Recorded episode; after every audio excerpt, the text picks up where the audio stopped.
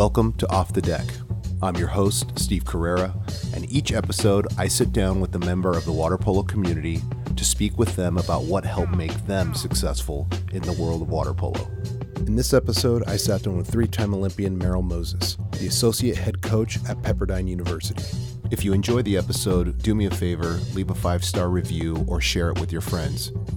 And if you want to support the show, you can go to offthedeckpodcast.com and donate to the program. Thank you very much.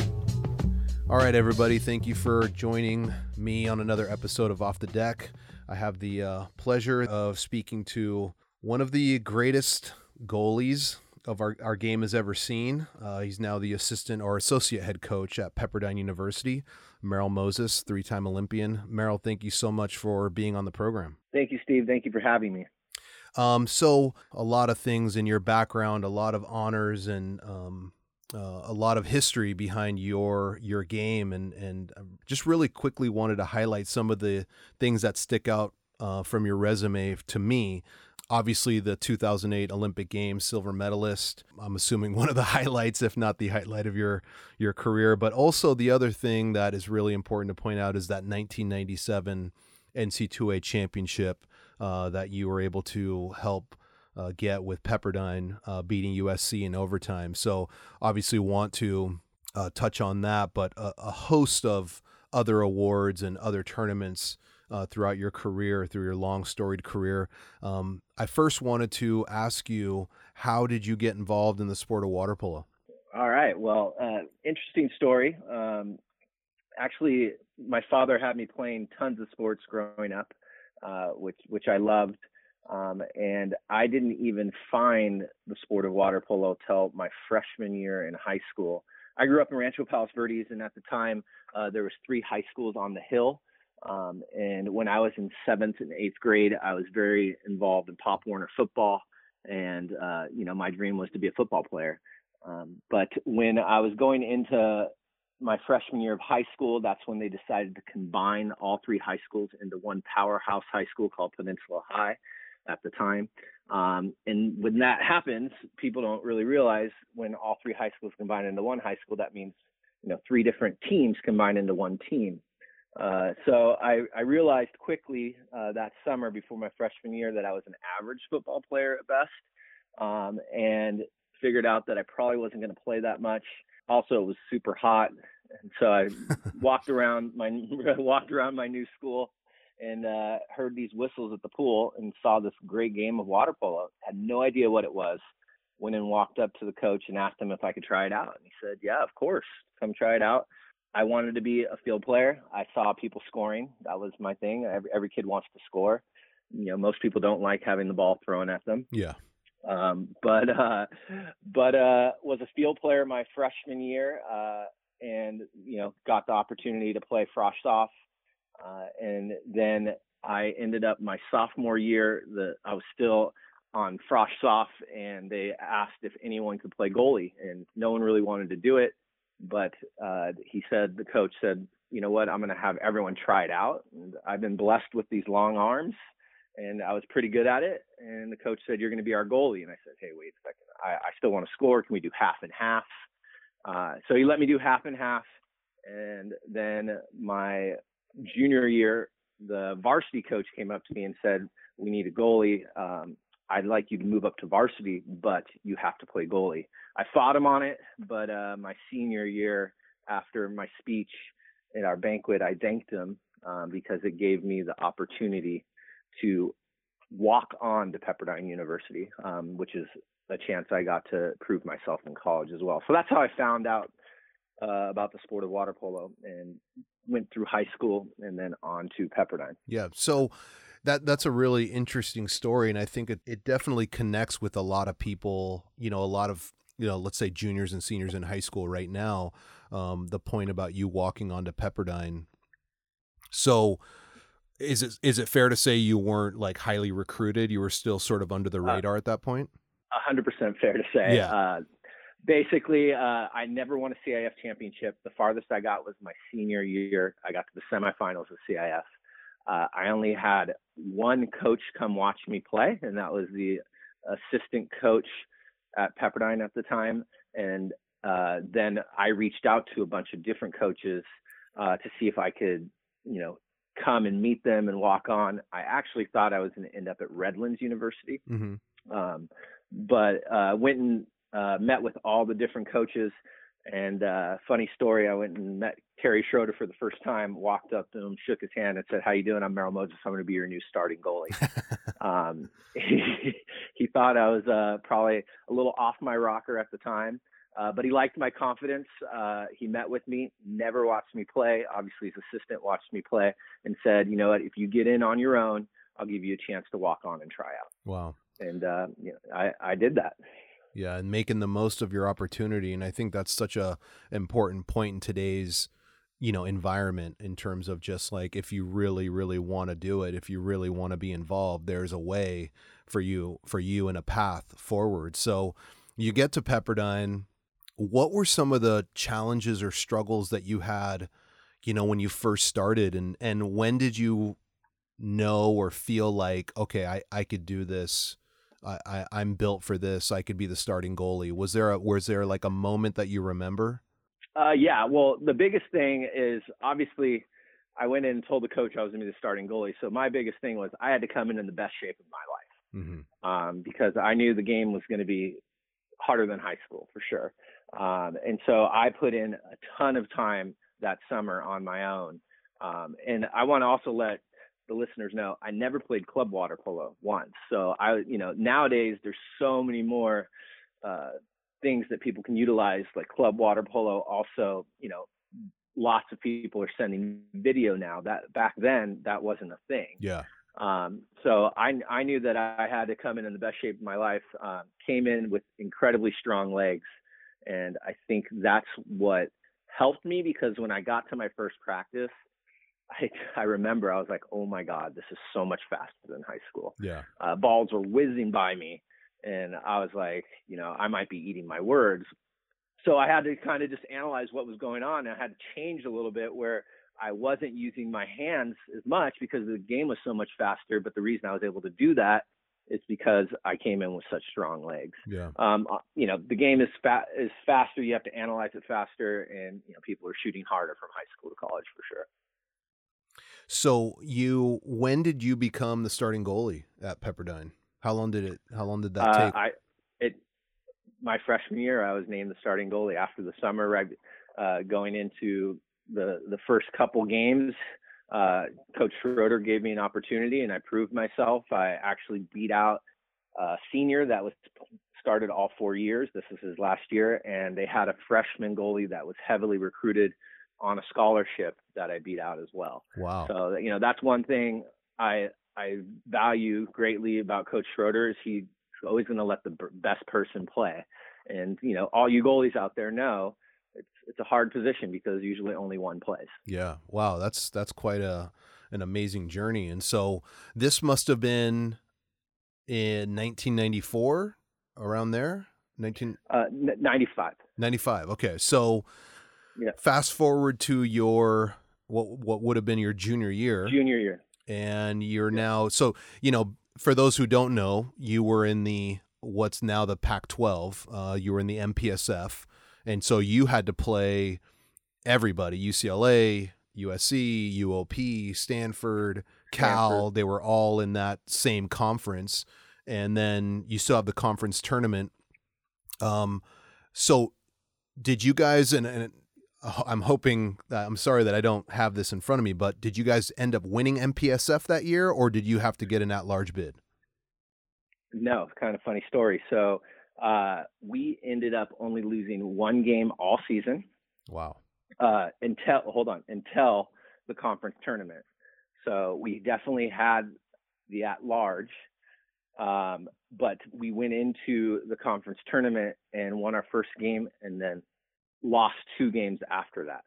So uh, we had, I think it's kind of one of the better things that happened to us is to have those losses because, you know, when you're almost undefeated, you kind of feel invincible and yeah. then kind of get a, you know, a gut check saying, oh, wait a second, if you're not on your game, you know, you, you can lose. So I think it was the best thing that happened to us um, and ended up you know, beating SC in a thrilling match in overtime in Fort Lauderdale, Florida, um, to get the first NC2A championship for Pepperdine University. And it was a great game. Uh, I always say this sport is such a team sport. We ended up winning eight to seven, and we had seven different players score. Wow. Uh, so only one of our players scored twice. They they couldn't come up with just one MVP. They had three, the try MVP, um, which I was one of the three MVPs of the game. Wow. And that was quite an eclectic group of of people on that team. I mean, I remember speaking to Coker uh, about that. I mean, you guys had um, guys from J community college. You guys had guys like yourself who like weren't heavily recruited. You guys had sort of under the radar guys. What do you remember about what Coach Schroeder was able to do in terms of like bringing that group together in '97? I mean, there had to have been something that made you guys believe. Um, besides the winning, I mean, obviously winning always helps everything, but I mean, what could you tell us about Coach Schroeder and just how he is as a as a leader um, during that time, and even now? Um, yeah, no. One thing that Coach Schroeder's incredibly good at is you know bringing the team together with team chemistry and creating that family atmosphere. You know, that's what he did in '97. Uh, that's what he did when he was my Olympic coach, and uh, you know that's what we stress now with me coaching him. Um, so I think uh, you know it's just something that if you believe that you're all in this together and you're willing to go to battle with the person next to you and do everything you can, uh, you know, great things can happen. And, uh, you know, one of the quotes that I think we kind of live by is it's amazing uh, what you can do as a team if you don't care who gets the credit. Yeah. Um, and that's, that's kind of what we were all about is, you know, do the little things. And, you know, our, our bench players were called the bus at the time, and, and the bus was always loud. There there was players that never played, but they were a huge part of our success because you look over and they were just so fired up for the team. Yeah. Um, so I I think that you know that's the thing is he built a team that believed in each other and was willing to go to battle for each other. And you know when things you know weren't going our way, we still believed that we could do it because we've been there before and um, I think that's a a great thing. I, I think in 2008 when we won the silver medal, you know, we knocked off Serbia, who was the powerhouse, and on paper they were the best team, um, a great group of individuals, but uh, you know our Olympic team was a great team, and yeah. uh, you and water polo is a team sport. So if you if you play like a bunch of individuals, you're probably not going to be that successful. Yeah. And I think that's something that he's so good at is building the team chemistry for sure. Yeah, that's that's really amazing. So we're gonna get back to um, some of the playing days, but I wanted to um, ask you, you know, having seen the water polo from so many different perspectives, you know, but also coming from a really sort of humble beginning in terms of not being around club and not all that kind of stuff. So you've seen it the sport evolve so much, you know, just like I have. I mean, I graduated in 95 uh, from Irvine High School and from 95 to 2020, the game is just totally different and the clubs and everything else. So, what's your overall feeling about the state of water polo right now? Um, do you have any thoughts about you know the high school game, the college game, and then Team USA? Uh, yeah, no, for sure. You know, you've seen the game transition. I have as well now as a coach. You know, I played uh, in college when they had two pointers. Yeah. You know, that, that's the that's one thing is uh, that's interesting about our sport is uh, the rule changes. Um, and I understand why they do them. They're trying to, you know, get the spectators involved as much as possible because unfortunately we're not one of the powerhouse sports that everyone's watching. I would love it if we were on TV um, like it is in Europe and and stuff like that. But uh, I think the overall state of water polo is doing very well. You know, USA Water Polo is doing a great job. Um, you know, they have their memberships have increased. You're seeing uh, clubs increase. You're seeing college programs uh, pop up new college programs. So I, I, definitely think high school and college is definitely doing very well. And USA Water Polo is doing a tremendous job also, you know. Uh, they, they've gotten amazing coaches to coach the Olympic teams. You know, Krikorian is a legend in uh, what he's doing with the women's program. And I've had the honor of being coached, you know, by Ratko Rudic and then uh, Coach Schroeder, Coach Azevedo, and then uh, Coach Udovicic as well. So uh, you know, I think uh, water polo in general is doing very well, and I think it's just going to get more and more powerful. I would love if uh, I know, you know, there's been talks. I think it would be tremendous if we could get a professional league out here and maybe get some games on TV. Um, and I think that's just very difficult because it's not a sport that's well known. But I think that would help even more if we could ever get to that point because I've played professionally in my career uh, after 2008. Um, I got the opportunity because uh, we did so well. Uh, got the opportunity to go play professionally in Croatia.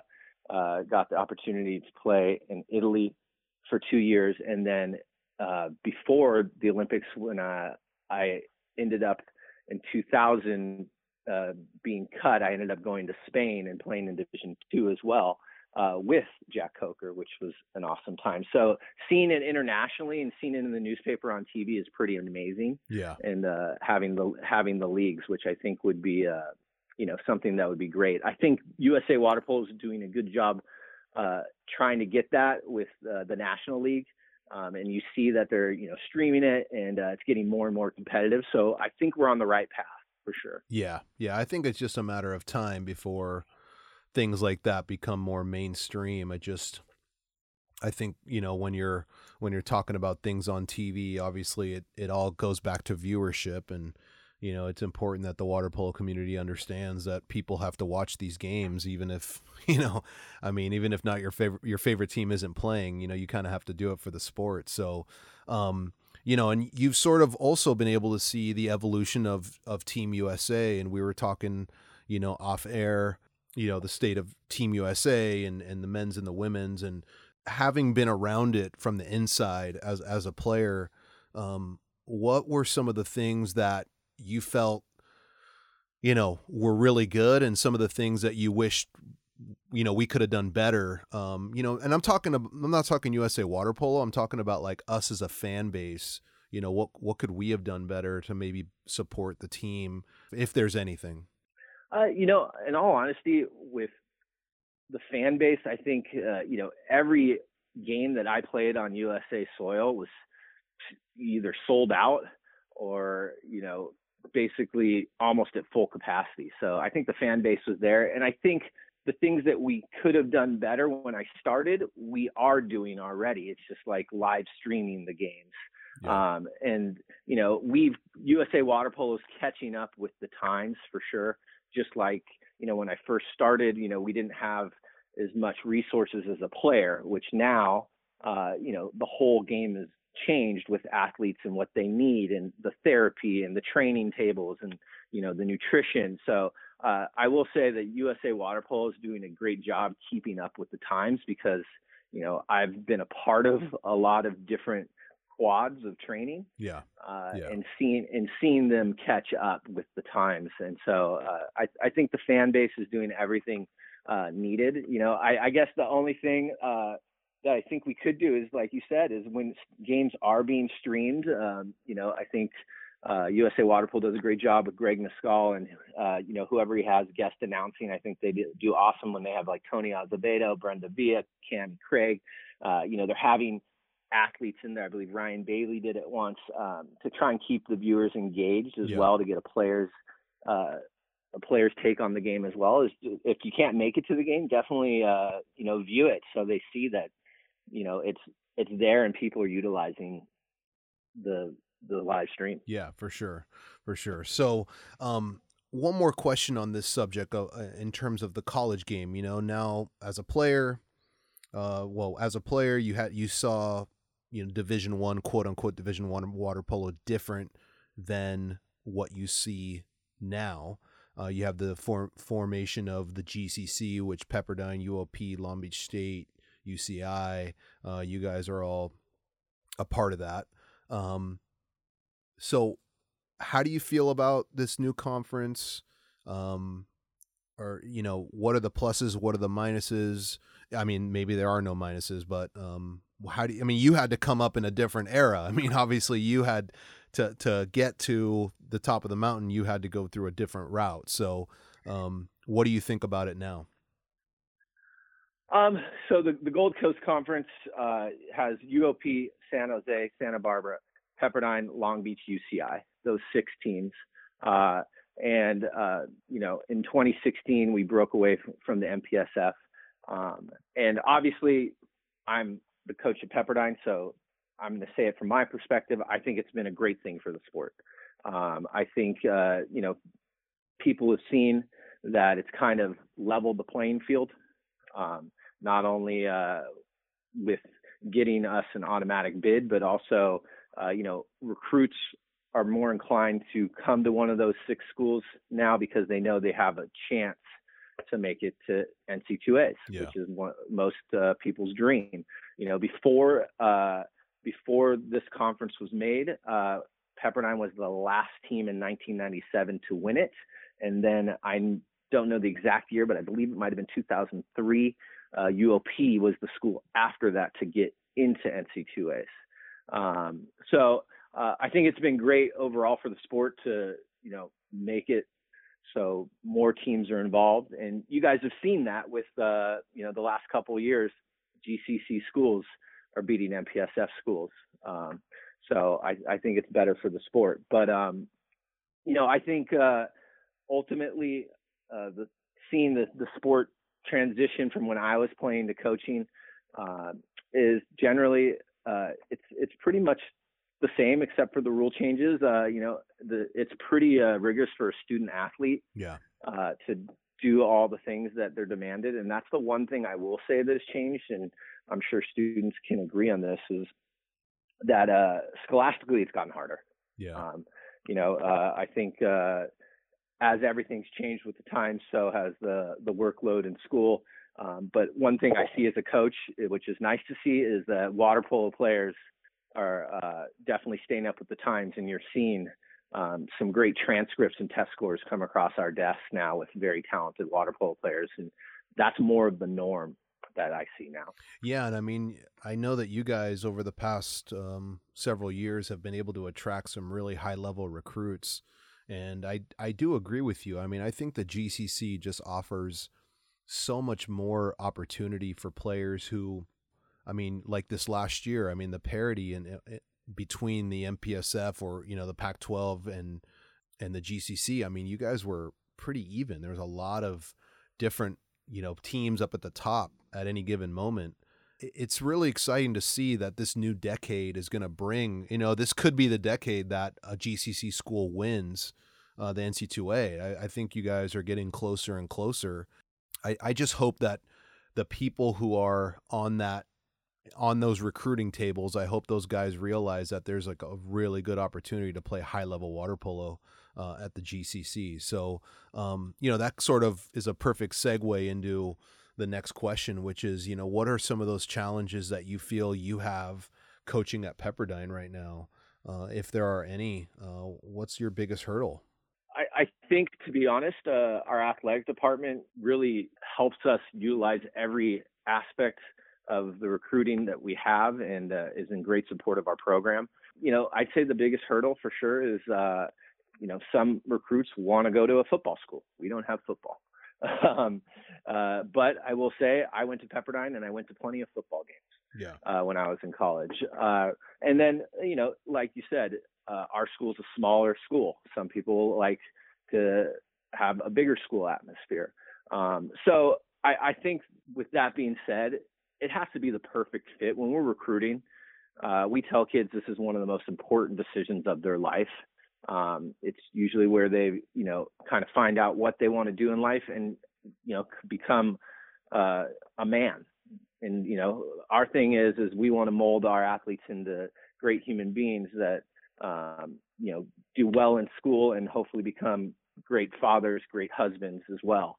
Um, so I think that, you know, in the water polo world, there's so many great coaches in the MPSF and GCC. It's just got to be the right fit for those recruits. Um, and that's why I always encourage recruits to go on their recruiting trips, see firsthand uh, what uh, is at each school, and they'll, they'll, know. Like I walked on to Pepperdine University, and I'm like, this is the place where I want to go. Yeah. Um, so, um, but uh, not, not to, I'd say that's the only challenges I face is if someone doesn't like the smaller atmosphere or doesn't want to go to a non-football school. Yeah, yeah.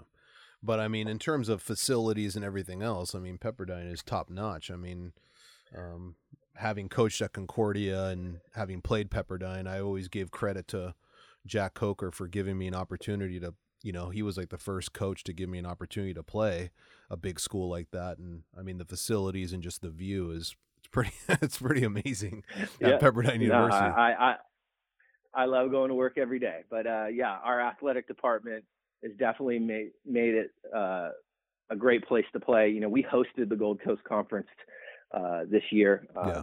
I think our school and athletic department did an amazing job. Um, and we heard that same feedback from the Gold Coast Conference and all the schools that were involved.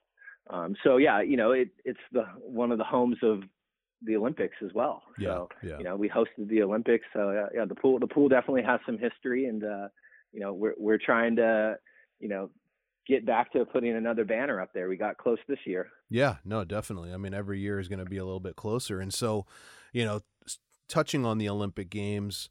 Um, you know, we're in Olympic year, and right now a lot of uncertainty. Don't know. You know, we're in the middle of this uh, coronavirus sort of lockdown, um, so we don't know what's going to happen. But um, you know, you were fortunate enough to be a part of three Olympic Games, and you're you guys were able to win the silver medal in 2008, and so you know, I, I, read a funny sort of story on your bio uh, from Pepperdine, um, and we were talking a little bit about it before we started recording, which is you were part of the mortgage industry in, in 2004, and you sort of had put water polo to the side. It was it, w- it was a done deal. You were ready to move on with your life, and then you were able to get back uh, on the team in 2006 and then became the starter, the starting goalie in 2008, and and won the uh, won the silver medal. So, you know, what was that like? I mean, to to hang it up and then come back and then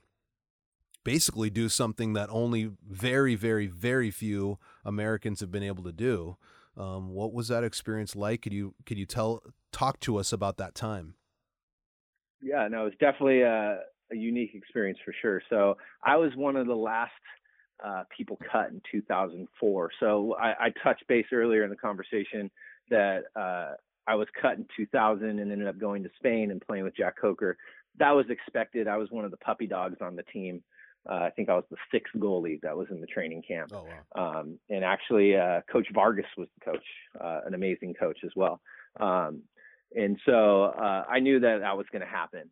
Uh, and ended up going to Spain and then came back and started playing with, under Coach Rudic, uh, who's an amazing coach, one of the toughest coaches I've ever had to play for, uh, but definitely uh, pushed us mentally and physically.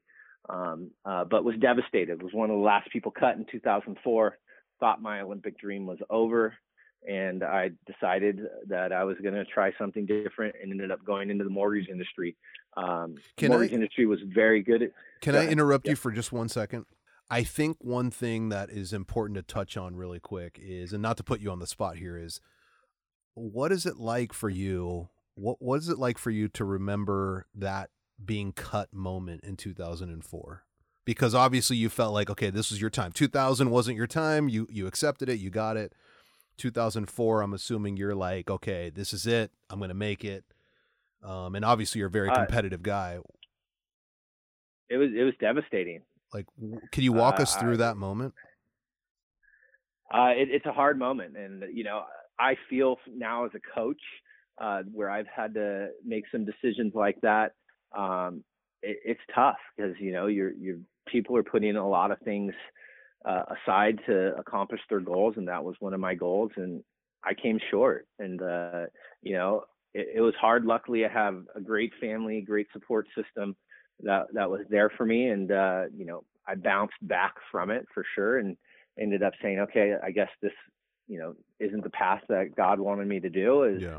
I'm going to go into the work into the workforce and ended up uh you know being very successful in the mortgage industry but as you know I, I told you when we were talking uh, before we got on air is I think everything happens for a reason and uh you know I was fortunate enough um, in 2006 to get a phone call from Coach Terry Schroeder, who was named the assistant coach at the time. Uh, Ricardo Azevedo was the head coach at the time, and uh, they both agreed that if they were going to get back to the podium, that uh, they needed uh, great goalkeeping in the cage. But that wasn't any guarantee by no means that I was going to be the goalkeeper. They gave me an opportunity to say, uh, "Would you like to come back to the team?" Uh, when I got that phone call from Coach Schroeder, I walked into my uh, boss's office the next day, told him I was going to hang uh, up the the suit and tie and grab the speedo out of the closet and dust it off. Yeah. Um, uh, he th- he thought I was um, a little crazy because I had a team of 14 loan officers underneath me um, and was making great money. But ultimately, I wanted to obtain my goal of being an Olympic, uh, being an Olympian and representing Team USA. Uh, a funny story when Coach Schroeder called me, I'm like, I haven't been in the water for two years. Wow. I'm like, it's I'm like, it's at least going to take me a year to get back into shape. And he's like, don't worry, we have two. uh, but it, that was probably one of the hardest things I've ever done because for all you water polo athletes out there, you know, if you're not in the water for two weeks, it feels like you're jumping in oil. Yeah. So, uh, yeah. you know, and I had to slowly progress to make sure I didn't injure myself. And it literally took me uh, about a year to get back to being normal, and then that uh, next year to get to being in excellent shape. So uh, it was definitely a hard road, but I was, you know, again, uh, I'm very goal oriented and made sure that I took care of my body in the best way possible uh, to make sure I had no regrets because it was like a second opportunity that uh, I thought would never happen. Yeah. That's pretty amazing. So, and I, I don't want to keep harping on this, but I just feel like it's an important point um, for for goalies in particular, and people who are trying to make teams. Um, I want to just really quickly go back to 2004. Um, mm-hmm. How did you How did you find out?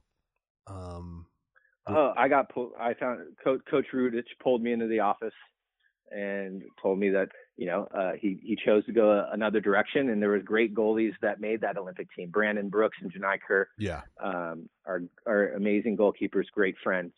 Um, and the goalie position, like I said, is extremely hard. Uh, you know, one usually plays and two only travel, and that's usually the case in college as well. Uh, is you know, for example, on our team, you know, we only hold four goal four goalkeeper spots. Uh, and then on the national team, uh, you know, in the old way, it was two goalies and usually one played. And, uh, you know, with the new rules, now they're going to have one goalie on the roster and one can go and be in the Olympic Village in case of injury. So it's even harder for Team USA. Yeah. Um, but yeah, for, for goalies out there, you know, I say is if you get cut, just ask the coaches, you know, what you could do better, why. Um, and if you know there's always going to be an opportunity to you know obtain your goal later on in the future. And i'm living proof of that yeah no um, because absolutely. I, I i got that phone call and i jumped on it. But again i had to work extremely hard and i did not get that position gifted to me by no, no means. I had to work hard and uh, it was challenging because uh, you know the last couple months before 2008 olympics they still did not make a decision and they narrowed it down to me and Brandon Brooks. And, you know, Brandon would play a game, then I'd play a game, and then they'd play us in halves. And then, you know, you get the first half, then the second half, and then they'd flip flop to see how you'd be in those scenarios. And wow. all you goalies out there, you understand what I'm talking about is it's difficult, but uh, you have to stay mentally strong and be ready to go in at any time and prove your skills. And they didn't make the decision on the starting goalkeeping position until three weeks before the Olympics in 2008 after a tournament in Italy. Yeah. Yeah, that's that's amazing. And you know, it's it's interesting because I've always viewed the the goalie position as like the quarterback, you know? It's like um what you guys have to go through, what what the girls have to go through in the sense that you know you're both both both goalies are world class i mean you're not talking about like one you know like in high school where it's like one goalie maybe show, head and shoulders above the other. Um, you know you're talking about like two goalies that are really talented really athletic and it's really like a matter of the chemistry and how things are fitting in with the team I, I would assume at that level, and correct me if I'm wrong, I would assume that very little has to do with necessarily like statistics as much as it has to do with how you're fitting in with the overall scheme and and the teams that you're playing and all that kind of stuff. And so when you are the backup, you know, like when you're not playing, what advice can you give or what were you going through in terms of staying ready, staying prepared because you had to go in at any given moment? Um, what could you tell us about that yeah. mindset? For sure. I, I, think one of the biggest things for me, uh, you know, I was always extremely close with my competitors that were goalies. That's just, you know, we we play in a sport that uh, we're blessed that it's a great community, and uh, I love all the goalies that I competed against. Uh, but it, when not, it was time to get in the water, I was competing for sure. Um, and that was my mentality: is you always have to be mentally ready, prep, listen to your coaches for the game plan. Even if you're not supposed to be playing, you have to be engaged. Um, and one of my biggest things as a coach and as a player is body language. Um, you know, if you're not playing and you're just checked out, me as a coach, I'm not going to put you in. You know, uh, but if if you're engaged, you're ready, you're supporting the goalie that's playing, you're supporting your team. Um, you know, if if something goes wrong, or if they see, see that they need to make a change, they're gonna, the coach is going to be more inclined to make that change because he knows again that you're all in, you're a team player. Yeah. Um, so I, I think that's the thing is you just you got to prepare like you're going to play every game, every minute, um, and just have the right body language and support. And when it's your time, you know, step up and be ready to go. Um, because unfortunately, you don't get that many opportunities in life, and when you get one, you want to grasp it and take it. Um, you know, you guys have seen this in football all the time, where someone gets hurt, and uh, you know, if someone's not ready to step up, you know, the limelight might pass them. Uh, but you know, you've seen some amazing quarterbacks, amazing receivers step in, and now they're big names because of it. Yeah, no, definitely, and I think that mindset is so so important for people because, and something that you said really, really makes a lot of sense, and I think most coaches would agree that the body language is just so important. I mean, you can sort of tell when someone's defeated and um, when someone's not engaged or when someone's not like as interested because they know they're not the starter and those those teams that or those players that stay engaged and keep the eye contact. I wanted to ask you this just because it's always been on my mind. I mean, you're such a, you know, if you've seen if people have seen video of you or watch you play, you're so fiery, you're so like engaged with your teammates, you're so vocal. Um, and the confidence that you have seems to come out the way you play, that athletic uh, you know, really sort of fiery style. Do you think that helped you get win over your teammates a little bit as well and your coaches, or do you think it was it had nothing to do with you starting or not starting? Um, I don't think it had anything to do with me starting or not starting. Like I always say, every everyone has different techniques and different styles for sure. Yeah. Um, and ultimate ultimately as a coach and as a teammate, uh, they, you know, if someone is quiet but just gets the job done and is blocking the ball, you you want them in there, right? Yeah. Uh, but uh, I definitely think uh, the way I play, uh, and like you said, if people watch me play, I, I'm definitely animated. I'll definitely let players know when I block them. you know, I always say I always say I'm the nicest guy out of the water. I'm an extremely intense guy in the water. I mean, is that uh, happening? like, are you talking smack to the guys? Like, we're talking like Serbia, not, Croatia. Like, are you like kind of like, you know, you're trying to get in their head, right? Yeah, actually, actually kind of funny. An alumni reached out because he was uh, sending stuff uh, to his uh, club team and said, you know, dude, who is the biggest smack talker in uh, the Olympics? and I said, at, at that at that level, there's so much respect that you're not really talking smack. But like if I make a block, I'm like yelling, pumping up my team. Yeah. I'm not yeah. yelling at them. Uh, but yeah, it's over there. When you get to that level, there's so much respect, and actually the the game's probably played a lot cleaner than at the lower levels. Yeah. Um, because you know people have been there and done it for so many times. Um, but I do think that my intensity uh, carries on to my team. And I always said, like you said, I always thought of myself as the quarterback as well. And my job is to lead my defense and give them, you know, basically the fire that they know the ball's coming at me. 90% of the time it's going to be blocked and they can counter. Um, and so I think they fed off of my energy, but by no means do I think my style uh, helps solidify my my position as being the starter. I think when it comes down to a coach, they made the decision based on who's getting the job done better. Yeah, yeah, yeah. Well, that's that's quite an experience, and I would encourage anybody to go back and you know YouTube some of your some of your games and some of those Olympic games. I mean, you know, you're yelling after you make a block. I, I, would say that most people watching the games were yelling at their TV or or live stream uh, when I know I was. It was it was quite an amazing experience just to be a fan. So, um, you know, you've had a lot of different. A good a, a good a good game to YouTube would be uh, when we beat Serbia ten to five to get to the gold medal match. That was. Uh, I always say that that day the ball looked like a beach ball. Really, sure. really. You were just yeah, in the zone. It was, it was fun. Day. I was in the zone. That team destroyed us for basically the whole time I played for USA.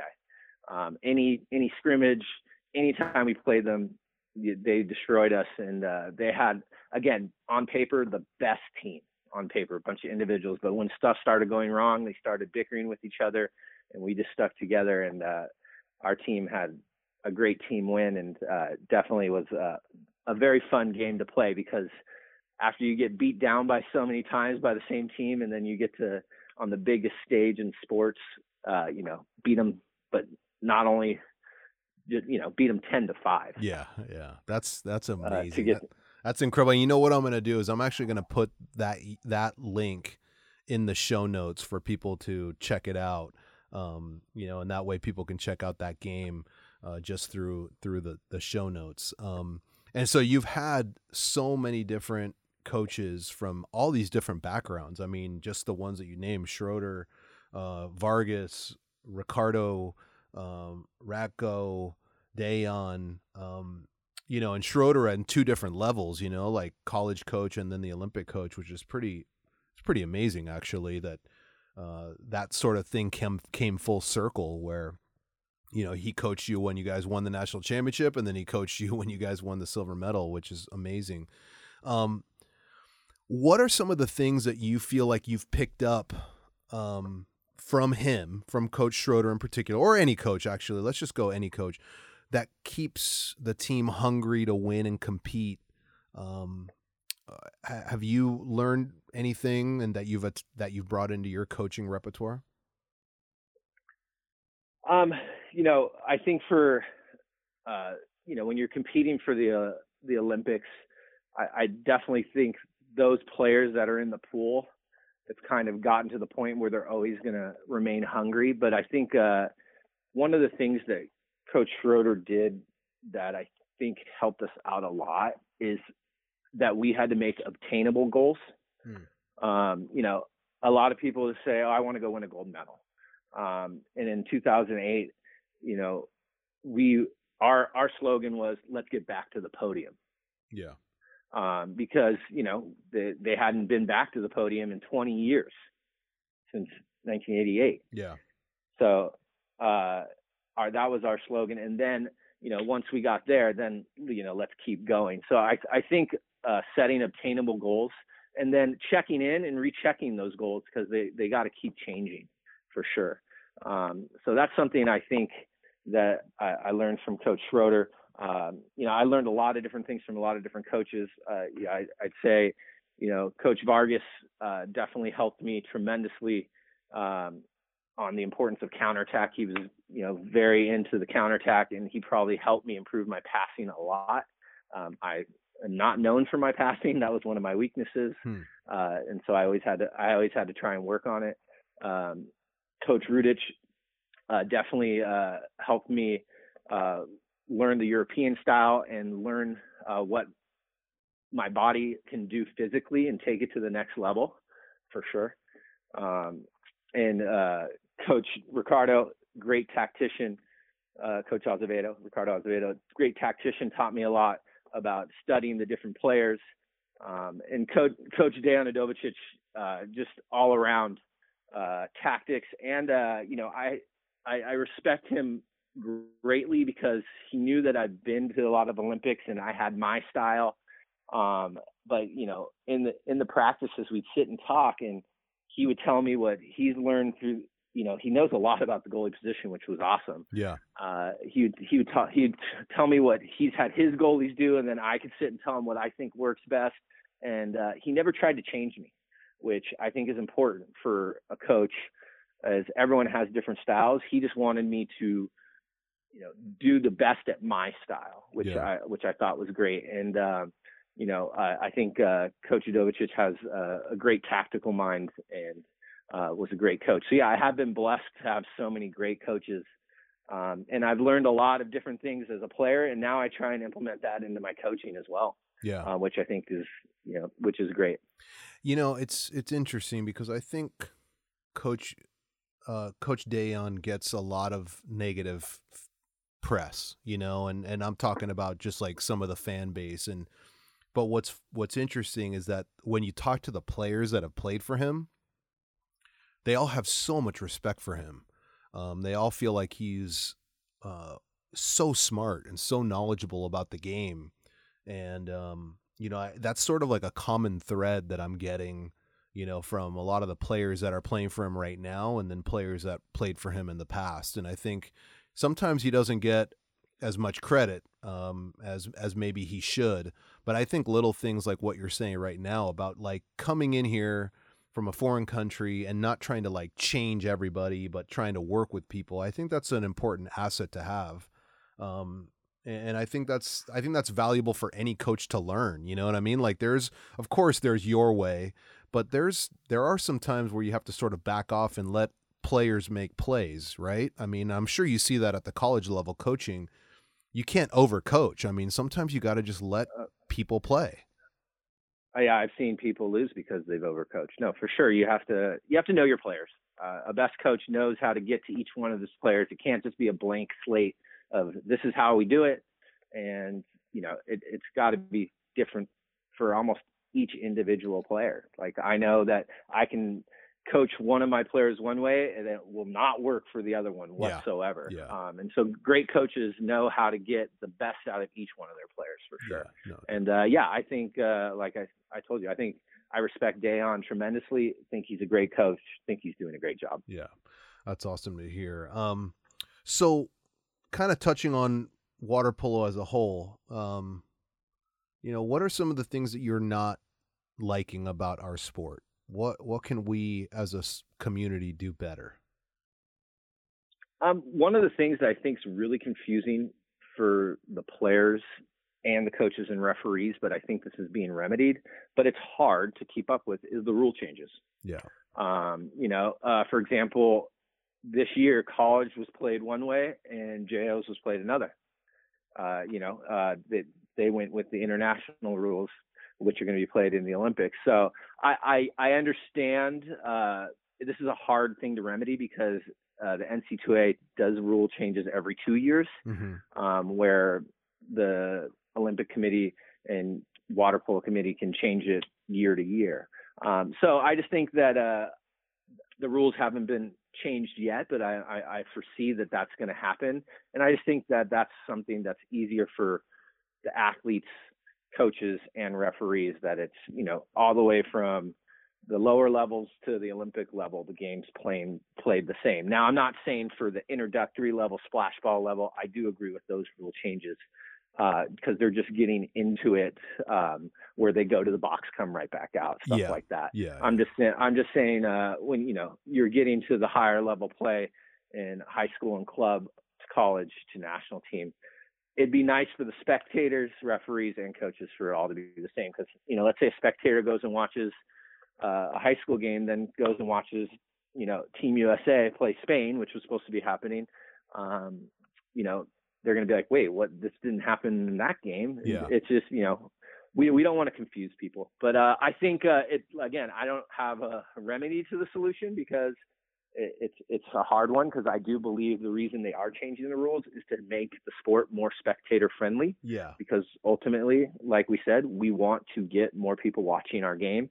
Uh, and Yeah, and I mean- more people watch it, and if I could just like interject a little bit, I don't I I take what you're saying as like not necessarily um you know, not necessarily like that a solution that's needed. It's more like I mean, the rule changes are fine like you said, but it, to me, I agree with you 100%. I, I don't see a reason why we don't have the same rules for high school age group, college. Like, if the governing body changes the rules, that should just be the thing that changes it for everybody. There should not be another, you know, there needs to be some, one um, one thing that supersedes all. And I mean, if the Olympic Committee is changing it, or if the world of the sport is changing it, then it should change all the way down the line.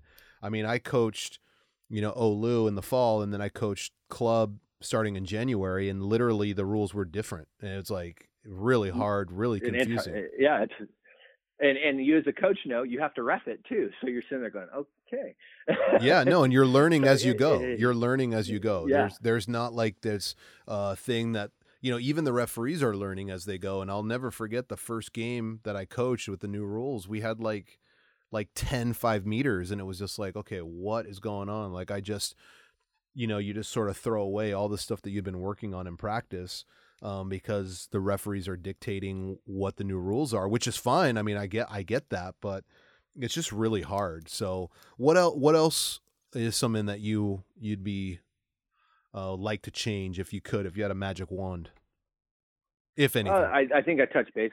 I think I touched base on it. Is uh, we're already in the process of doing it, but just it'd be great if we could eventually get a professional league over here. I think that'll help USA water polo and the sport in general. But I do think we are doing the best we can with what we have, and USA Water Polo is doing an amazing job with National League.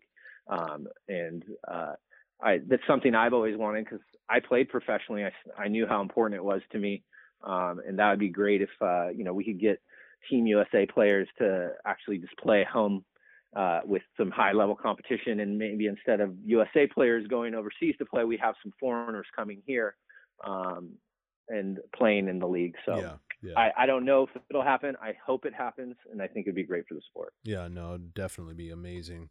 I actually have a proposal that I'd like to. I'll throw it your way one day when we when we get together. But um, yeah, I, I agree with you. I think it would be pretty amazing to keep the players playing. I think is the new motto from the people that I've talked to over the past several you know podcasts and and other coaches around just keep the players playing. We luckily had the benefit of having you play you know three olympic games. You know someone like tony played five adam wright played three i believe ryan bailey. You know it's it's one of those things where the more they play the the more success we're going to have and i think that's that's just a given. So as we're sort of wrapping this up i want to ask you um, you know, who have been some of your biggest mentors or influences in your career? Um, you know, we've talked a lot about him, uh, but you know, one of the biggest mentors I have in my life uh, is Terry Schroeder. Uh, you know, the man took a huge chance on me. I told you I walked up to him, told him I was be a starting goalie, um, and he had no idea who I was. But uh, you know, he's uh, someone that has taught me uh, so much about the game and so much about being a great person, um, which is you know just amazing. And uh, you know I look at him as a father figure now, and I, I feel blessed that I get to coach alongside of him. Um, I think uh, you know he he has definitely taught me a lot about coaching, and uh, I think we're the perfect yin and yang for Pepperdine for sure. Yeah. Uh, uh, as a coaching staff, but uh, yeah, he he's definitely mentored me in life and water polo. For, you know, since 1995. It's uh, you know to have, like you said, to have him as my college coach, learn from him at a young age. Um, obviously, you know he liked what I was all about, and uh, to make that phone call in 2006 to bring me back, uh, and then coach me uh, for two Olympics, and then uh, you know call me again and ask me if I wanted to be his assistant coach uh, in 2012 uh, was just an amazing thing. I had no idea that I was going to be a coach, um, but uh, when I had the opportunity to be working beside him for the rest of my life and give back to the program that gave me so much, um, it was kind of a no-brainer. Yeah. Um, and so definitely Terry's been a great mentor. Um, taught me about you know living life uh, with you know excellence and uh, commitment and discipline for sure. Um, you know, one thing that uh, we do is we have six pillars of success, and I just named uh, you know three of those. And uh, I think he uh, demands excellence in everything he does, and uh, that's something that uh, I've learned as well is, you know, you, if you're disciplined and committed, uh, you'll get to that excellence for sure. Yeah, that, that's pretty um, amazing. Well, uh, you know, the the second biggest mentor is my father, Max Moses, for sure. Um, you know, he without him, uh, I wouldn't have been able to play uh, water polo because uh, for most of you out there, uh, you know, water polo is not a lucrative sport, and uh, you know, my mother and father, uh, my mom Marlene Moses and my dad Max Moses, helped support my dreams and helped me accomplish the goal of being an Olympian and get to be able to play the sport that I love. Uh, but my dad was always the, that person that uh, uh, said, try as many sports as you can. Um, and you know, one will stick. Uh, I think now, now, he's told me now I'm the father of three, and I, I I teach the same way he does. Is I try and get my daughters into any as many sports as they want to. Uh, unfortunately, none of them have uh, gone towards water polo yet, um, but hopefully they will. Hopefully I'm, they sure will. they will at some point. Yeah, well, they're they're still young. We yeah. got seven, five, and tw- in twenty months. So. Oh yeah, you got time. Uh, but uh, yeah, I got time. Uh, but yeah, my dad has uh, always been there for me and definitely uh, helped me throughout everything. And you know, he's definitely the reason I am the man I am today as well. And then, you know, before he's not one of my mentors, but definitely someone that's been by my side. You know, my wife, uh, especially in you know she was at uh, the 2012 Olympics, eight months pregnant. Uh, wow. She uh, was my girlfriend at the time. She dropped everything. Uh, I asked her if she wanted to move to Italy with me. And uh, when I went and played professionally, dropped her whole career, moved to Italy with me on a whim. Um, and now she's my wife um, and has three beautiful girls with her. So, you know, it's kind of awesome. Is she uh, is a very big water polo mind as well. So she uh, loves the game and she knows a lot about it, which is I can talk shop with her. Yeah. Um, but uh, one of my best supporters for sure, and uh, I love her for supporting me and uh, helping me accomplish my Olympic dream as well. Yeah, yeah. It's it's um, you know, I think you could do a whole podcast, if not two or three, on like coaches' spouses. You know, coaches' significant oh others. Like it's we we haven't even gone to the coaching side of it. But yeah, yeah. as, as, a play, as a player, she, you know, for uh, in 2016, and a lot of people don't know because I was coaching at Pepperdine at, at, the same time. You know, I was blessed that our athletic department let me do both. But uh, my kids are up here in Thousand Oaks, so I was commuting to Orange County every morning at 5 a.m. Wow. and would come back and come back at three to spend time with my kids, put them to bed, eat, spend about an hour with my wife and then start over. So, wow. you know, that was hard on her for sure. Yeah. But uh, she was awesome. She, she, she's, she's always been one of those women that's like, if this is something you want to do, I'll support you. We're in this together. So. Yeah. No, that's great. That's really cool. And so the last question I have for you um, is what advice would you give to someone starting off uh, in your position or what advice would you give yourself uh, when you started coaching? You know, if you could go back in time, what would you tell yourself to focus on? Um, you know, just focus on the little details for sure. Uh, you know, the season is so short, and you know, I I I always tell people I wish I knew now uh, I mean, I wish I knew back then what I know now. Yeah. Because uh, I had an amazing team my first year. Um, but you know, as a new coach, it's hard. Uh, you know, there's a lot of great players, um, but that doesn't mean they're necessarily great coaches. And so I've worked extremely hard to be a student of the game. Um, one thing I would tell you is study video, because uh, you know a lot of times the human eye misses things in the heat of the moment and I watch so much video and break down the game um, in so many different levels that that's helped my coaching career tre- tremendously.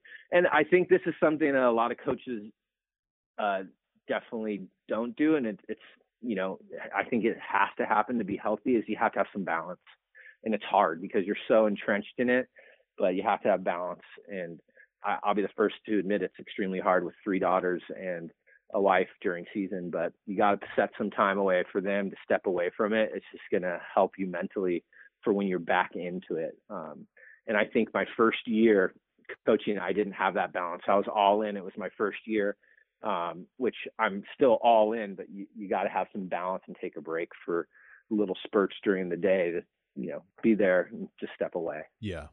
Yeah. No, I think that's as you get older, you know, you realize uh, you're 42, 42 right now.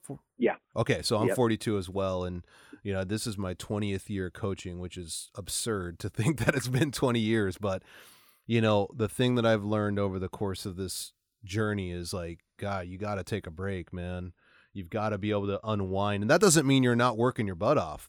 I think a lot of young coaches yeah. don't see that. You know, they think it's like, I'm going to coach every age group back to back to back to back. But it's like, honestly, taking a break and just having dinner with your spouse, you know, and your kids. Yeah, no, exactly. So yeah. important to keep you sane, you know, to keep your family sane. I think that's really, really good advice to give young coaches out there. Keep working your butt off, but make time for other people in your life.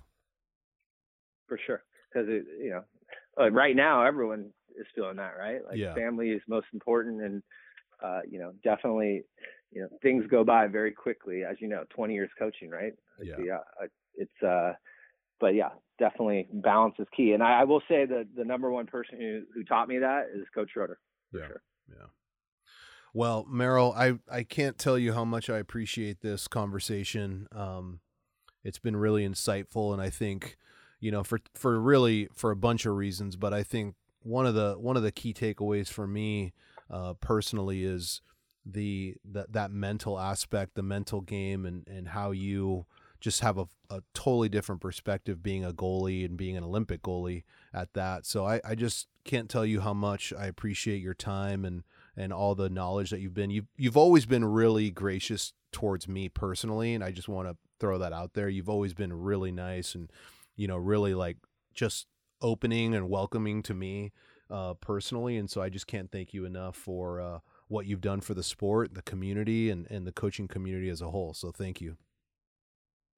Oh, thank you, Steve. I think uh, you're doing great things as well. Love your podcast, and uh, you're doing a great job. And it's great to see uh, you getting the type of people that you're getting on, and uh, you know, like we've talked about, just getting the sport of water polo out there to more ears and more eyes is uh, is huge. And I'm honored to be on your show and appreciate it. And uh, hopefully down the road we can do it again. Absolutely. Thanks again.